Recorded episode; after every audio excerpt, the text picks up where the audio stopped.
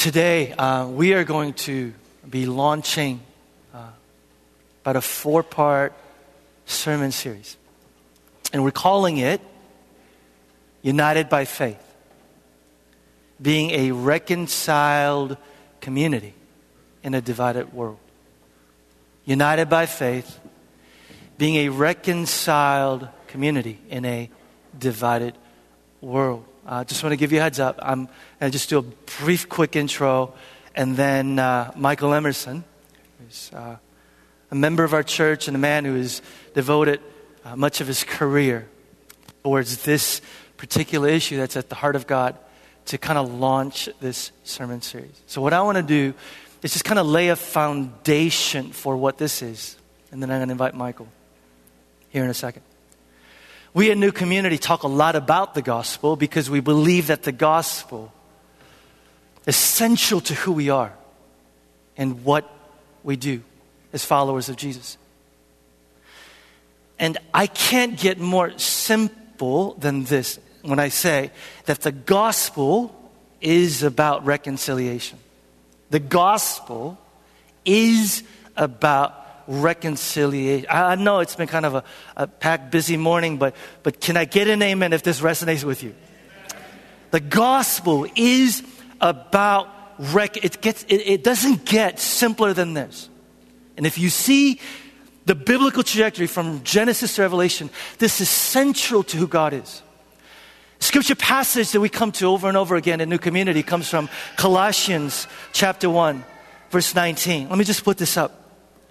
God was pleased to have all his fullness dwell in him and through him, that is Christ, to reconcile to himself. And there's a key word, all things. Things on earth and heaven by making peace through his blood shed on the cross. It doesn't get simpler than this. The gospel is about reconciliation. If you're wondering, what does that word reconciliation mean? It simply means to put things back together, to right wrong relationships, to put things back together to right wrong relationships. And what you see in Scripture is that from the very beginning of time, the mission of God has been to put things back together to right wrong relationships. Now, where we veer off course is this is that we fundamentally misunderstand that the essence of this reconciling work wasn't just about us and God. But that at its core, it also entails us to each other and to all of creation. The reconciling work of God wasn't just to reconcile sinners to a holy God, but to reconcile us to each other and all of creation. That is central to the mission of God. So when we say that the gospel is about saving sinners from going to hell, we fundamentally short circuit the centrality of what God was about through his son Jesus. That the death and resurrection of Jesus, in his very own words, was to usher in the kingdom of God, the rule and reign of God, where he was putting back together everything that was marred because of sin. And that included us to God, but also included us to each other and to all of creation.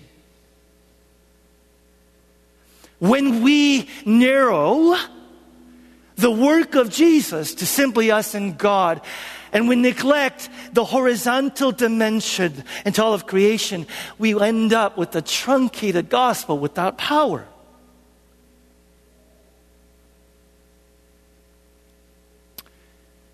The gospel is about reconciliation. Now, the implications of that are enormous. And here's just one before I invite Michael up, and that is this. That means that the church, you and me, serve as signs then of God's kingdom. We, we, listen, listen, we serve as signs that the rule and reign of God that ultimately reconciles all things. In the kingdom where our relationship with God is made right, in the kingdom where our relationship with each other is made right, in the kingdom where all the fallen creation is put back together, that the church serve as the sign that God's kingdom, the rule and reign of God in this reconciling work is here partially and also will come at its completion when Christ returns. That is that the church is the one place where the outside world could look at and say, there's a place we could catch a glimpse of God putting the world back together. Why? Check this out.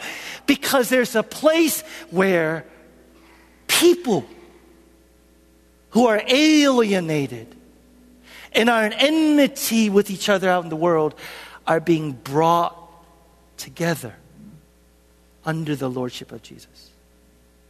There is a place where you'll catch a glimpse of something that doesn't happen in Chicago. What's that? There's actually a place where people from different race, ethnicity, culture, and class are united as one under His Lordship. And if God can do that there, And maybe he could do something about what's happening out there. And we know from church history that the early church embodied and served as signs of this kingdom. People saw in the Roman world something they'd never seen before. That is, a Jew and Gentile, slave and master, poor and the rich, walking arm in arm into the marketplace, worshiping together, raising their children together, marrying each other, bearing the loved ones together. And this unity wasn't just the result of conversion, it became the reason for the conversion. This unity wasn't just the result of, look what God did. It became the reason for why people began to believe the gospel. The unity served as a powerful witness that God was doing something that was humanly impossible. Church, why are we doing this sermon series? Can you imagine a more critical time in our country than when the church needs to be the church?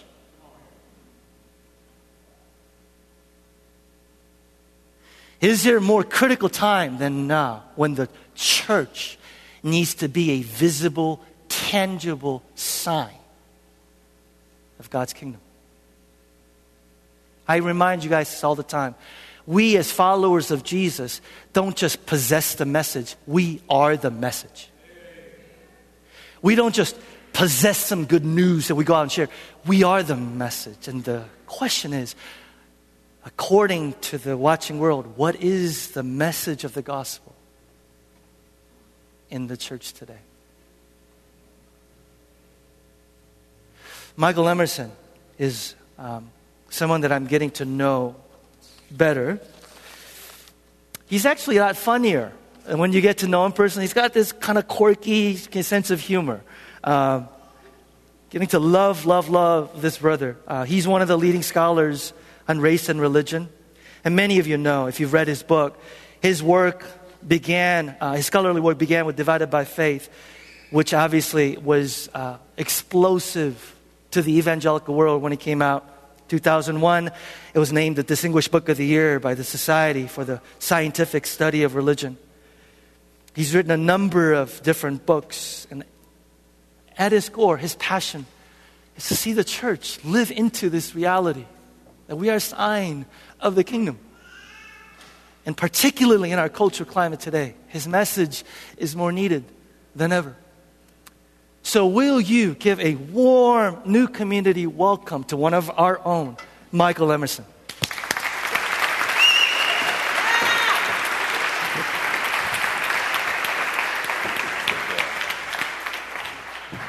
Well, good morning to you. Morning. So, a week and a half ago, I was giving a similar sermon at Moody Bible Institute during their chapel. Do we have any Moody Bible students? Or there, they are. So I get to hear it twice. Now, if you ever take a uh, speech class, one of the things they teach you is you've got to have some kind of intro that hooks your audience, something interesting, a story, some humor, something like that. So, when I was at Moody, I told them a story, which happens to be true, that a couple of years ago, the Emerson clan had a contest, a singing contest, in which the men competed to see who is the worst singer. And then I proceeded to tell them the good news that I had won that contest.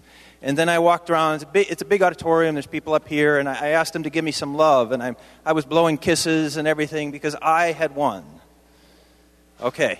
Now, it's kind of odd to celebrate being the loser. But it turns out it's because of the culture we grew up in. So a few years ago, my uh, sister was in the Peace Corps in Kyrgyzstan. And when she would come back, she always wanted us to play the games they play. And all the games have the same end result is determine who is the durak. Who is the durak? The durak, it turns out, is the loser. And all the games that they play are designed to figure out who is the loser. And then everybody else feels good. All right. I lived uh, with my family two years ago in Copenhagen, Denmark, and stumbled across this little book in the bookstore there, uh, written in both Danish and English. And it's an intro guide to America and Americans. So, for those Danes who might want to travel here, what are Americans? What's American culture? And on the back, I was just so surprised by what it says. The number one thing you must know about American culture is it is designed to determine who wins. Everything that Americans do from birth is designed to prepare them for that system. The games they play, the competitions they're in, always to determine who the winner is. And then it goes on further if you do not win, you lose. Meaning, second place is basically as bad as last place. Well, I thought it's rather instructive, right? Because you can carry that. Americans are always feeling inadequate and have very high rates of needing to talk with counselors and everything. It's because we all feel like we're losers all the time because you cannot win all the time. Now, why do I tell you all this? Because I want to illustrate the power of culture. Because that's what we're going to talk about today. That culture can shape, it, it so shapes us that we cannot see beyond it. We can't think that there would be a possible alternative way to be, to think, and to do. So I'm going to focus today on comparing two cultures. One is the biblical culture that Jesus prays for, and then as a sociologist, we're going to look at what we actually have. Okay? So, if we have the PowerPoint. We're going to focus on John 17, 20 through 23. If that comes up, great. If not, hopefully you can look in your Bibles or on your phones. John 17, 20 through 23. I'm going to read it through and then we'll come back and unpack it. My prayer is not for them alone. I pray also for those who will believe in me through their message, that all of them may be one. Father, just as you are in me and I am in you May they also be in us, so that the world may believe that you have sent me. I have given them the glory that you gave me, that they may be one as we are one, I and them and you and me, so that they may be brought to complete unity. Then the world will know that you have sent me and have loved them even as you have loved me. So I've read that a few times, maybe you have too. I can kind of quickly go over it. It seems a little convoluted in a way, but let's take a careful look at this. So, my prayer for them, my prayer is not for them alone. So, who's praying? Okay, so this is Jesus. This is Jesus praying for not for them alone. Them is referring to the disciples. Something very important here. This is Jesus' last recorded prayer on earth. So, just like we put a lot of weight on people on their deathbed saying their last words, we put a lot of weight on what it is that Jesus wants to leave us before he leaves the earth. So, my prayer, he says, is not for them alone, the disciples. I pray also for those who will believe in me through their message. In other words, for us. He is praying for all future believers. So, now what does he pray for? He could pray for many a thing. He could be praying for health, wealth, success, victory. He could be praying that we stay true to the Christian cause. It's sort of stunning what he says. What he actually prays for is that all of them may be one. Very connected, directly connected to what Pastor Peter just said. That all of them may be one. And then he even describes, well, what does that mean? Because we could bicker about, well, what does one really mean? Father, he says, that oneness is just as you, Father, are in me and I am in you. May they also be in us. So he even tells us what it means and how to do it. That our unity comes, this impossible thing of being one, comes by focusing ourselves on the Holy Trinity. And as we draw closer to Christ, since that's the center, we all draw closer to each other. And then he says again, why do this? So that the world may believe. So that the world may believe. Wow. I've been taught growing up that I need to learn the four spiritual laws and go out by myself and stand in a street corner and try to share my faith with individuals. But here he's saying that the testimony is not my individual faith, it's this oneness of us together. Now, that's weird because in our culture, as we'll see, individual is everything. So it's hard for us to think it could be anything else. Okay. Then he says, he even says this I have given them the glory that you gave me. In other words, he's telling us, I have empowered you. I have empowered all of us to do this impossible thing, he's saying. That we may be one, just as Jesus and the Father are one. Brought to complete unity. And again, he says, why? So that the world will know that you sent me, and even more, the world will know they're loved. Okay. Um, do you know I had a PowerPoint that was going to go with this whole thing, but I don't see anything today? Should I just go without it? We're going without it. Okay. All righty. So I, I, wrote a book a while ago called Divided by Faith. What a fun subject. The, the good thing is that the next book I wrote was called United by Faith. So there is hope. what this book boils down to is it's a story of well intentioned people, Christians their values and their institutions and how they actually recreate the racial divisions they say they oppose. Say that again is that here we have Christians working very hard for unity, which is our Christian call, but the culture of which they try to do that in means that they're actually driving us further apart. All right, so the subtitle of this book is evangelical religion and the problem of race in America. So let me just briefly tell you what is an evangelical. The uh, media uses that usually in very inappropriate ways. An evangelical is basically a Bible believing Christian. So, evangelical is four things believes that the final ultimate authority to anything is biblical. You find truth in the Bible, and we try to live by what the Bible teaches. Uh, evangelical believes that salvation is through Christ alone. I am the way, the truth, and the life. No one comes to the Father but by me. Evangelicals believe this is such good news that they want to share it with others, that they want others to be able to be drawn into the kingdom. And then finally, what we call engaged orthodoxy. Okay, and by that we mean that it is the belief that this faith is so powerful that it actually has solutions to social problems and ills of our society today. That's what we mean by engaged orthodoxy. We actually want to see solutions to problems, and that we believe our faith has those solutions. Uh, the Wall Street Journal wrote that evangelicals are the most energetic element of society addressing racial divisions. So there's a lot of energy going on out there. There are a lot of evangelicals in the country. That's what they had to say in their assessment. Now, I have one term that I, I need you to grasp and it is this term called racialized society. So the United States, along with a few other nations in the world, is what we call racialized. So let me define to you what racialized means, and then we'll look at some examples. So, a racialized society is where race matters profoundly for your life experiences. How you might experience being stopped by a police officer is an example. For your life opportunities, what is possible, and then for your social relationships. So, in a place like the United States, it isn't random who we know and who we hang out with. It is determined very much by race who we'll marry, who we live with, who our family is, and so on. So that's one part of what a racialized society is, and the other part is just as important. A racialized society puts people into racial categories and then ranks the categories winners and losers. And you can see it in step after step, and I will explain some of those. So you um, have a handout. It's in your bulletin. So if you could pull that out, we're going to look at a couple of these. And you will see some color graphs of Chicago here. So I want to walk you through a couple of these.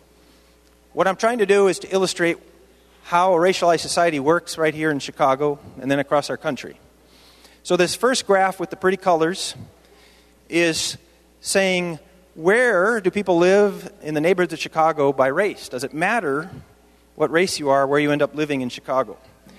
Where you see what looks like purple, these are predominantly white neighborhoods. The green is predominantly black neighborhoods. The orange, predominantly Hispanic neighborhoods. If you have really good eyesight, you'll see that there is one predominantly Asian neighborhood, Chinatown. And then where it's white, these are the few neighborhoods in Chicago that don't have a majority racial group. Usually these are neighborhoods transitioning from one group to another, but right now, this is what we see. So you can see there's a pattern here in where people live, obviously. Now, go to the next graph. This isn't about race, this is about class. In the modern economy that we have, we don't talk about upper class, middle class, lower class so much anymore. We talk about how people relate to the economy. What sort of jobs do they have?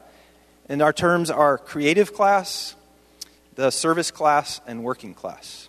Creative class are probably most people in this room. Creative class are people who either you've gone to college and you are engaged in creative activities of the economy, or you may not have gone to college, but you're an artist, a musician. This means anybody doing such creative things uh, engineers, researchers, it includes physicians, nurses, it goes on and on. Where do those folks live? Those folks tend to make the most money, and you can see that they are concentrated along the lake from downtown going north through Wrigleyville, Wrigleyville and on up. The biggest swath of people by far that live in Chicago are in the service class. That's the red. The service class are people who basically make their living serving the creative class. They're cooking in the restaurants where the creative class visits. They're building the houses, putting the roads in, and such. And in a big change from if you looked at a map like this in the 50s, we have just a little bit of working class folks. People working still in factories, I just read that we have 1,500 people making candy bars and uh, M&Ms here in Chicago. Some of my favorite candy, and they produce it right here. You can see even those folks tend to be concentrated in a couple of small areas. Now, if you go to the next, if you turn the page, all I'm doing in this one is overlaying where people live by race with where people live by class. So, where does the creative class live? it turns out that creative class neighborhoods, with one exception, are white neighborhoods. The one exception is Hyde Park, University of Chicago. So, in a racialized society, that's the way it works. These things are always intertwined race, class, we'll see that many other things here. Okay, big deal. By the way, you could do this for any city in the country, you'll get the same results. Why does it matter? This next chart, you might have to turn it to be able to see it. This is mapping people that live in urban areas that are poor. So everybody that is included here is below the government's definition of who is poor. I'm looking at it by race and I'm asking the question does it matter what race you are if you are poor in what kind of neighborhood you live? And the answer is yes, it does. So if you're poor and you are white living in an urban area, the most common experience you have is that you live in a non poor neighborhood a neighborhood where almost everybody around you is not poor. And you get the exact opposite, the mirror image, if you are black or Hispanic. If you are poor, it means you will live most commonly in high, concentrated poverty neighborhoods, which we know from our research means higher crime, poor schools, less services, on and on are the issues. Why do we get this result? If you have segregation by race, and by class, you have to get this result. There is no other opportunity to have anything else. We get this result because we accept segregation by race and by class. It means then your racial experience of being poor is completely different depending on if you're white or not white. Okay, now it has even a much huger implication. So if you turn to the next page, you see a couple of lines. It says median net wealth over time, 1984 to 2007. What this is showing is it's following the same black and white families across time and saying, what's happening to our wealth? Wealth is everything you own, everything you own, minus everything you owe. What do you have left? So it really has been fairly unchanged for African Americans over time. The answer is, on average, about $5,000. Uh, it doesn't matter if we look at this by class and so on, it just holds steady. It's been that way. But you can see for white families over time, wealth, it started around 20,000 back in 1984, has grown now to 100,000, at least in 2007. This gap keeps growing. We've been tracking it since the 80s. When we first started looking at it, the gap between white and black was about 8 to 1, eight, eight times the wealth for whites compared to African Americans. I'll tell you what it is in our latest data in uh, just a moment.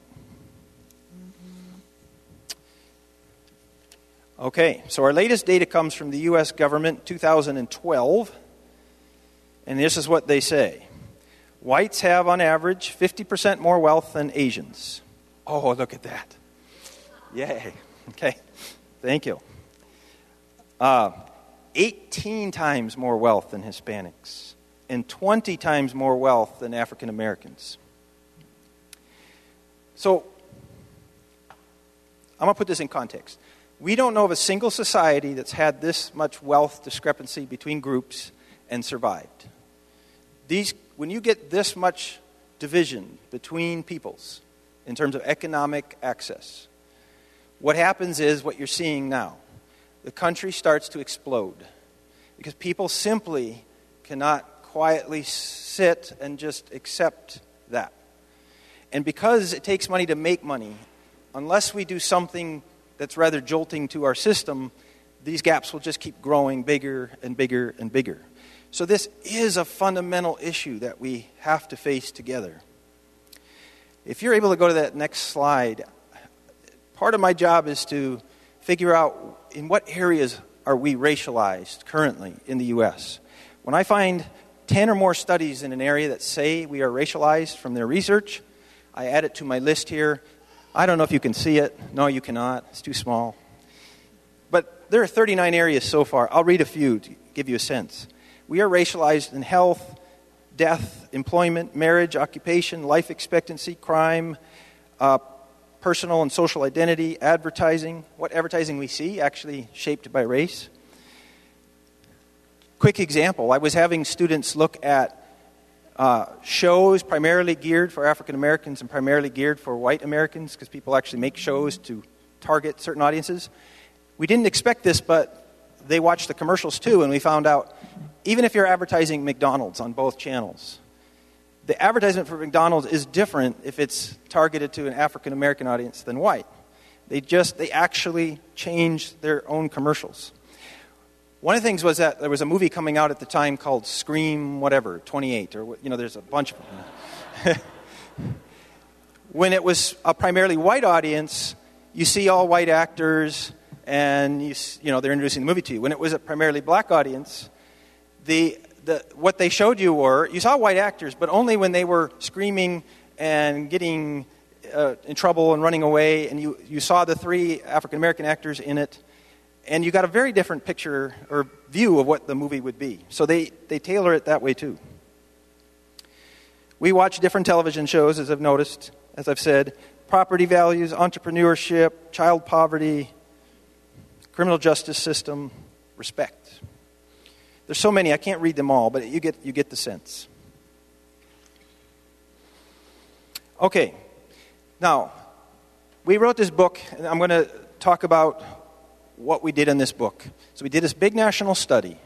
We first surveyed thousands of people by telephone, internet, And then we sampled people from there, and we went to hundreds of people's homes around the country, and we interviewed them in their home or restaurant, wherever they wanted to meet. So we, we asked a number of questions. I'm going to focus on three today. One was, this was usually the one we would start with after some introductory stuff.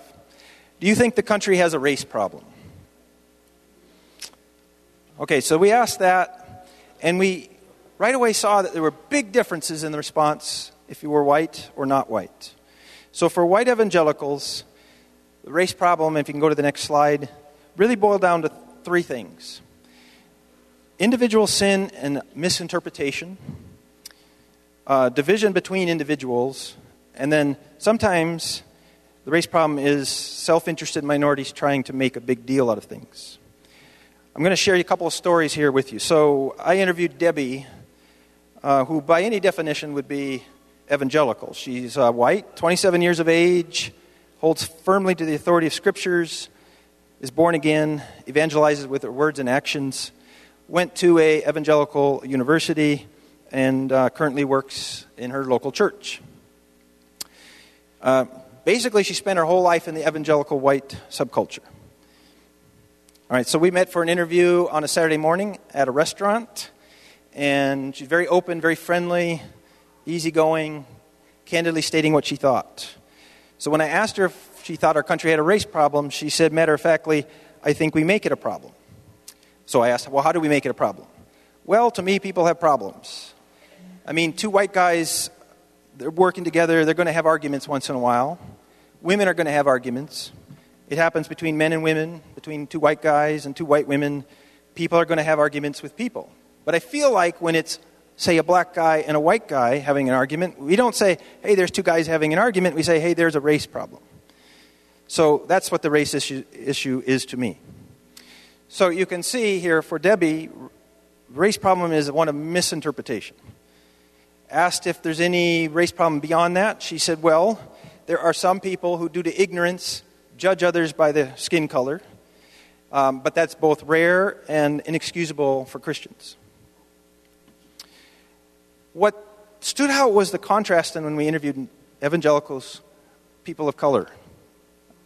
What they most commonly said was nothing like this. They would talk about unequal access to education, neighborhoods, resources, systematic discrimination, unfair systems. The most common response I got when I would ask a person of color, especially if they were black and Hispanic, if their race problem is, they would laugh. So I'd wait till them finish laughing, and I'd say, Why are you laughing? And they would say, Because it's not really a question. It's so obvious, it's silly to ask that. So I want to unpack just a little bit where do these different subcultures come from? Why, why do people talk so differently about race here? So if you can show us the next slide.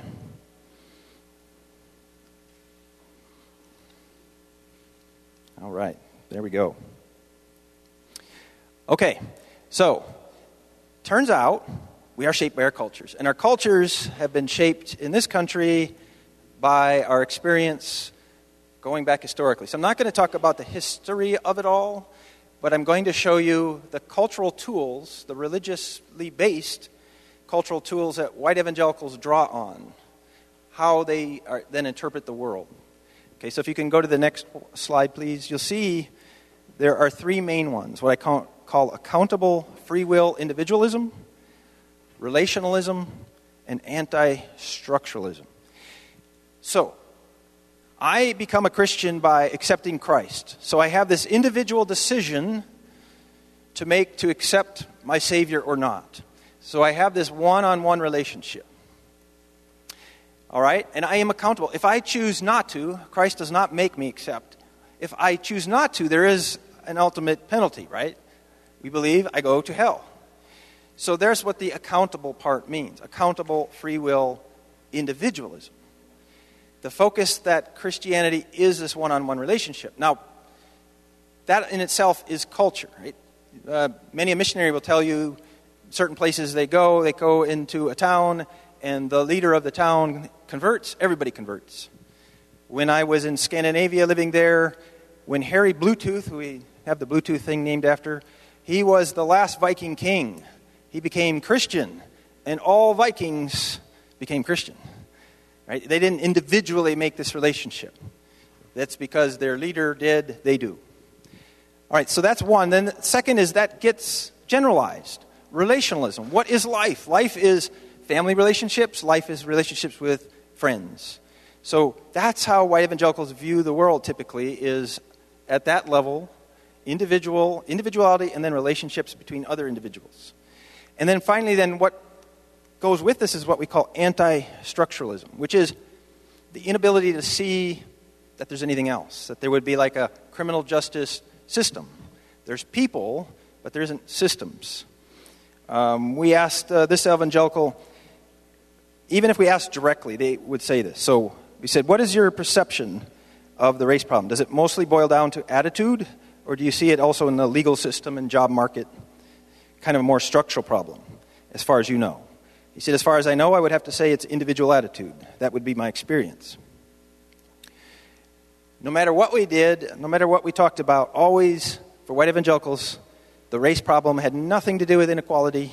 It had everything to do with sin, division between individuals, and then self interested others. Often they would say people like Jesse Jackson making uh, race a problem. Okay, this matters though. This matters a lot for how we relate to each other. One of the things that we found is that when we talked about race, these very kind evangelicals usually got irritated. And as we explored that more, a big part of the irritation was that for their non white fellow evangelical brothers and sisters, they should know better. They keep trying to make race a bigger issue than what it really is. And the reality is, it's not good relationships between people. So, at the very best, they were irritated. Often, they were downright angry because they, in their mind, it just, they were not acting Christian. They were not thinking in a Christian way. Okay, so since inequality had nothing to do with the race problem, we asked a second question Why do you think there's a race problem? Um, if you could show the slide with our baby on it, very fitting for today. it says, when, we inter- when interviewed, White evangelicals seem to be as comfortable with racial inequality as they were with a Sunday afternoon nap. That's just reality, it's not a big deal. So we wanted to ask them why they thought there was inequality. So we asked the question this way, one of the ways, this focusing on just two groups here. We said studies show that on average, blacks have worse jobs, income, and housing than white people, and asked them why they thought this was. Okay, so, one in seven evangelicals, when we said that, told us we were wrong. You need to go back and check your information. You have faulty studies, is what they would say. Six out of seven, though, did agree, but they gave very patterned responses for why there would be inequality. What they did is what we would expect. Their responses are much more likely to be individually focused, lack of motivation, lack of the ability to see that opportunity is before you and seize it, um, laziness, lack of a vision of what could be. And they are much less likely to ever cite structural accounts, unequal access to education, or the existence of discrimination. Okay, well, that matters quite a bit. If you could show that next slide. What happened then is, since we're saying there is, if they're accepting there's inequality, they're basically having to solve this equation. And I don't want to go all algebra on you, it's really simple here. As Christians, we believe we're equally created. White evangelicals firmly believe there's equal opportunity for all, and the end result is unequal outcome. You can't take equal plus equal and get unequal. So you have to solve for x. And the way that x was solved was individual deficiency, relational deficiency, or cultural deficiency. Cultural would be like not speaking proper English, or things like that, is what they would say. All right, so the next slide is not a slide, it is in your thing. It's one with all kinds of numbers on it. And I want to scare you with the numbers. I'm going to interpret it in a moment, but if you like numbers, this will be useful. This is comparing, in this case, black and white Christians and black and white non Christians. And we're looking at how they explain inequality. Why do we have inequality? They could say, in this case, this is a, where they get four possible answers, and they're supposed to say yes or no to them. Do you think it's because of differential ability that there's inequality? Yes or no? Because of lack of motivation on African Americans' parts? Because of lack of access to quality education? Or because of discrimination? So you'll see I have some lines and some circles there because I'm trying to get you to focus. Let's look at motivation. The first set of columns is everybody else, other Americans who are not evangelical, conservative, Protestant Christians. 51% of the other Americans who are white say the reason there's black white inequality is lack of motivation for blacks. 42% of African Americans agree with that. Go over to the conservative Protestant. 62% of conservative Protestants who are white say it. So if you look at that line going back, that's more than other white Americans. If you look for what happens for African Americans who are Christian, less say it's because of motivation, lack of motivation, than do other African Americans. So I'm going to do this. I gotta. I can't hold this, and this is end up going to make it seem more dramatic than it is. But uh, okay. Thank you. Okay, so that chart in English is this. Here we go. Jesus' prayer, final prayer for us is that we would be this. On race, Americans are this. On race, Christians are this. Divided by faith. We're supposed to be this. The general American public is this. But the Christians, Jesus followers, the reality is we are this. And that's what this chart is showing you. That's what multiple charts I could show you show. There's something about faith that actually pushes us further apart. Ouch. Okay. You have one more chart. I'm not going to go through it, but it's showing how the gaps. We've been following the same uh, 2,500 Americans over time, and the gaps on these things aren't getting smaller, they're getting bigger among Christians because we're interpreting the world with our culture. Our culture. And our cultures are different because we have been racially separate for so long.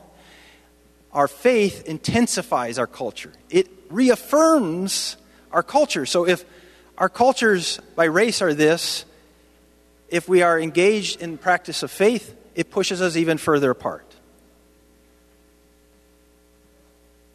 So, what's the solution? That was our final question. Well, what would we do if we have this race problem?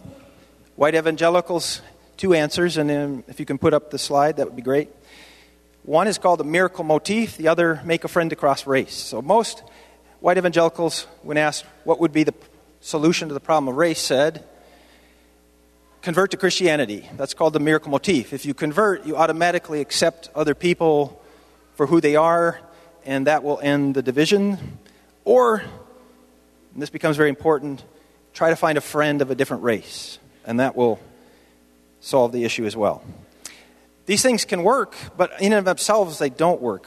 What really stood out is when we asked non white Christians this.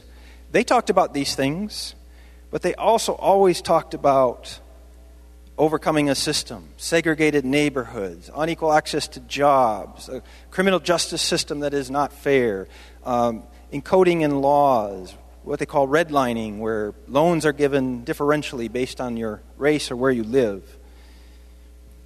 The problem is this for white evangelicals who Wall Street Journal says we are the most engaged group on the issue is that you can't solve the problem with just this perspective. It's like this if I own a home by a river and I continually have a flooding basement, and my basement floods because I have cracks in all, all around my foundation, if my solution is to continually go down with buckets and just try to get the water out as fast as I can, I can be very good at that. I can dedicate my life to that, but I will never solve the problem of flooding in my basement because I'm not able to see that it's a structural problem. There's something in the way we've arranged my house is faulty. I, maybe I don't want to admit it. It's painful. I, I want to think I have a perfect house. So who knows why? But that's really what we're doing with all our energy and activity, and we're not getting there. So, just a couple more slides here to show you where we might go. Religion has incredible potential to unify us. We know that's what we are called to do. But we have this powerful countervailing force that's happening right now as we sit here across the country, and that is that we gather racially separate. Now, we don't gather that way here, and that's why we have to have churches like New Community. You don't realize how radical you're being in just sitting here together. This is so rare, it would blow your mind. At least 9 out of 10 Americans that are going to church right now are sitting with people who are all the same race as them. Why does this matter? Next slide gives you a couple of things. We do chapters on this, but I'm just quickly say what happens is when we gather together, when it's racially separate, even though we don't gather together for that purpose, we form and reify racial boundaries, racial ideas of the world. So if I gather in my all white church and I say, Do you think there's a race problem? My white friend says, No, I don't see a race problem. I go, Yeah, that's how I see it. And I've reaffirmed what I believed. And that happens all the time. It also then creates very divergent identities of who we are. Who am I? Who are you? I can remember when I was a young Christian, just got married, we went to Moody Bible Church at that time. And I don't know what Moody Bible is now. I think it's become more diverse, but then it was all white. And we would walk directly by an African American church to go to church. And I remember, maybe too new in my faith, but being puzzled by that. Why do all these people that look this way go there, and all the people that look another way go there? And then we'd go in and learn about Jesus calls us to love one another. And I just found that odd. But being in my subculture, I learned to accept, well, that's just the way it is. We produce divergent understandings of the world. We create whole separate networks of music and who our heroes are, segregated social networks, and ultimately, and this one even surprised us when we were writing the book, when we gather in separate churches, we actually increase that racial wealth gap I was talking about. Now, you would think, how in the world is that related? It's related because of how we find jobs and make our way through the system. It's because we use social networks and access to people that can get us into the good places or tell us where we're supposed to go. And when you take one group of people that have 20 times the resources and they're helping each other, they're going to get their folks further than another group that has 120th the resources, right? Okay, so conclusion here. As I've mentioned before, so despite very good intentions, hard work, much energy, much activity, white evangelicalism actually does more to perpetuate racial division than to bring us together. And it does so because of its history, because of its subcultural toolkit, and because of the very organization, organization of American religion. So, what can we do? If we go to the next slide, I say is this just be. Four B's here. Number one, and I start with this one on purpose believe your brothers and sisters.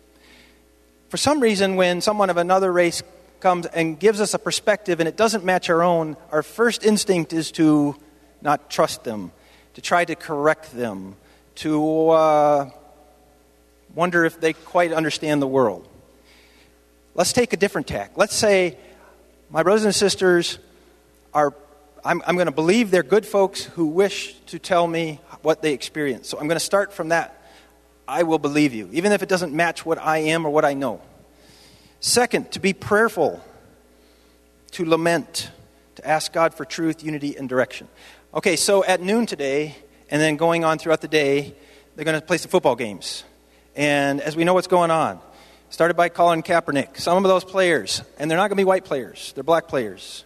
They're going to go like this during the national anthem. And some people are furious, and others are like, yeah. But really, this is what God's calling us to do to get down on our knees and to start by lamenting. When God prays for unity, and we're like this, we have to start with lament. We don't know what we've been doing, but help. We start there, right? Amen to that. Okay, and then be radical. But look what my be radical is Go to church where you're the minority. That's it. That's simple. Go to a church where you're the minority. I challenged, um, my son went to university in Arkansas. I challenged all the students speaking in chapel. You're young. You're not tied down to usually to marriages and houses and mortgages and jobs that you're trying to you, you got flexibility right now. Just if just for those few years you're in college, be radical. Go to a church where you're the minority. I even put up on a slide the churches and where they were in the city for them. And my son says, three people took me up on it. Three. So here we are talking about the youth of our nation, and they've already bought into where they need to go to church. I mean, how did they learn this so early? But they did. And then finally, be active. So there are always groups already working, and we can join those groups. We can speak out. We have a group called Evangelicals for Justice, focusing on racial justice. And there are other faith based groups here and across the land. So finally, if you put up this very last slide, I want to ask something from you. Here's Jesus' prayer I pray that all of them may be one so that the world may believe. What I want you to do is to help make me a liar. I want this book called Divided by Faith that says we're actually more separated than other Christians, than other Americans. I want you to make it false so that people have collective book burning parties of this book and say how outdated it is. So that's my prayer. Let me close with prayer here. Father, uh, race affects us, all of us. It has taken so many lives, physically, emotionally. It has been going on for generations. Way before we got here, it goes on now. Our call, we understand, Lord, is can we focus enough on you to end this? Please, Lord, give us truth, give us wisdom, give us passion, and give us unity the unity that only can come through you. Amen.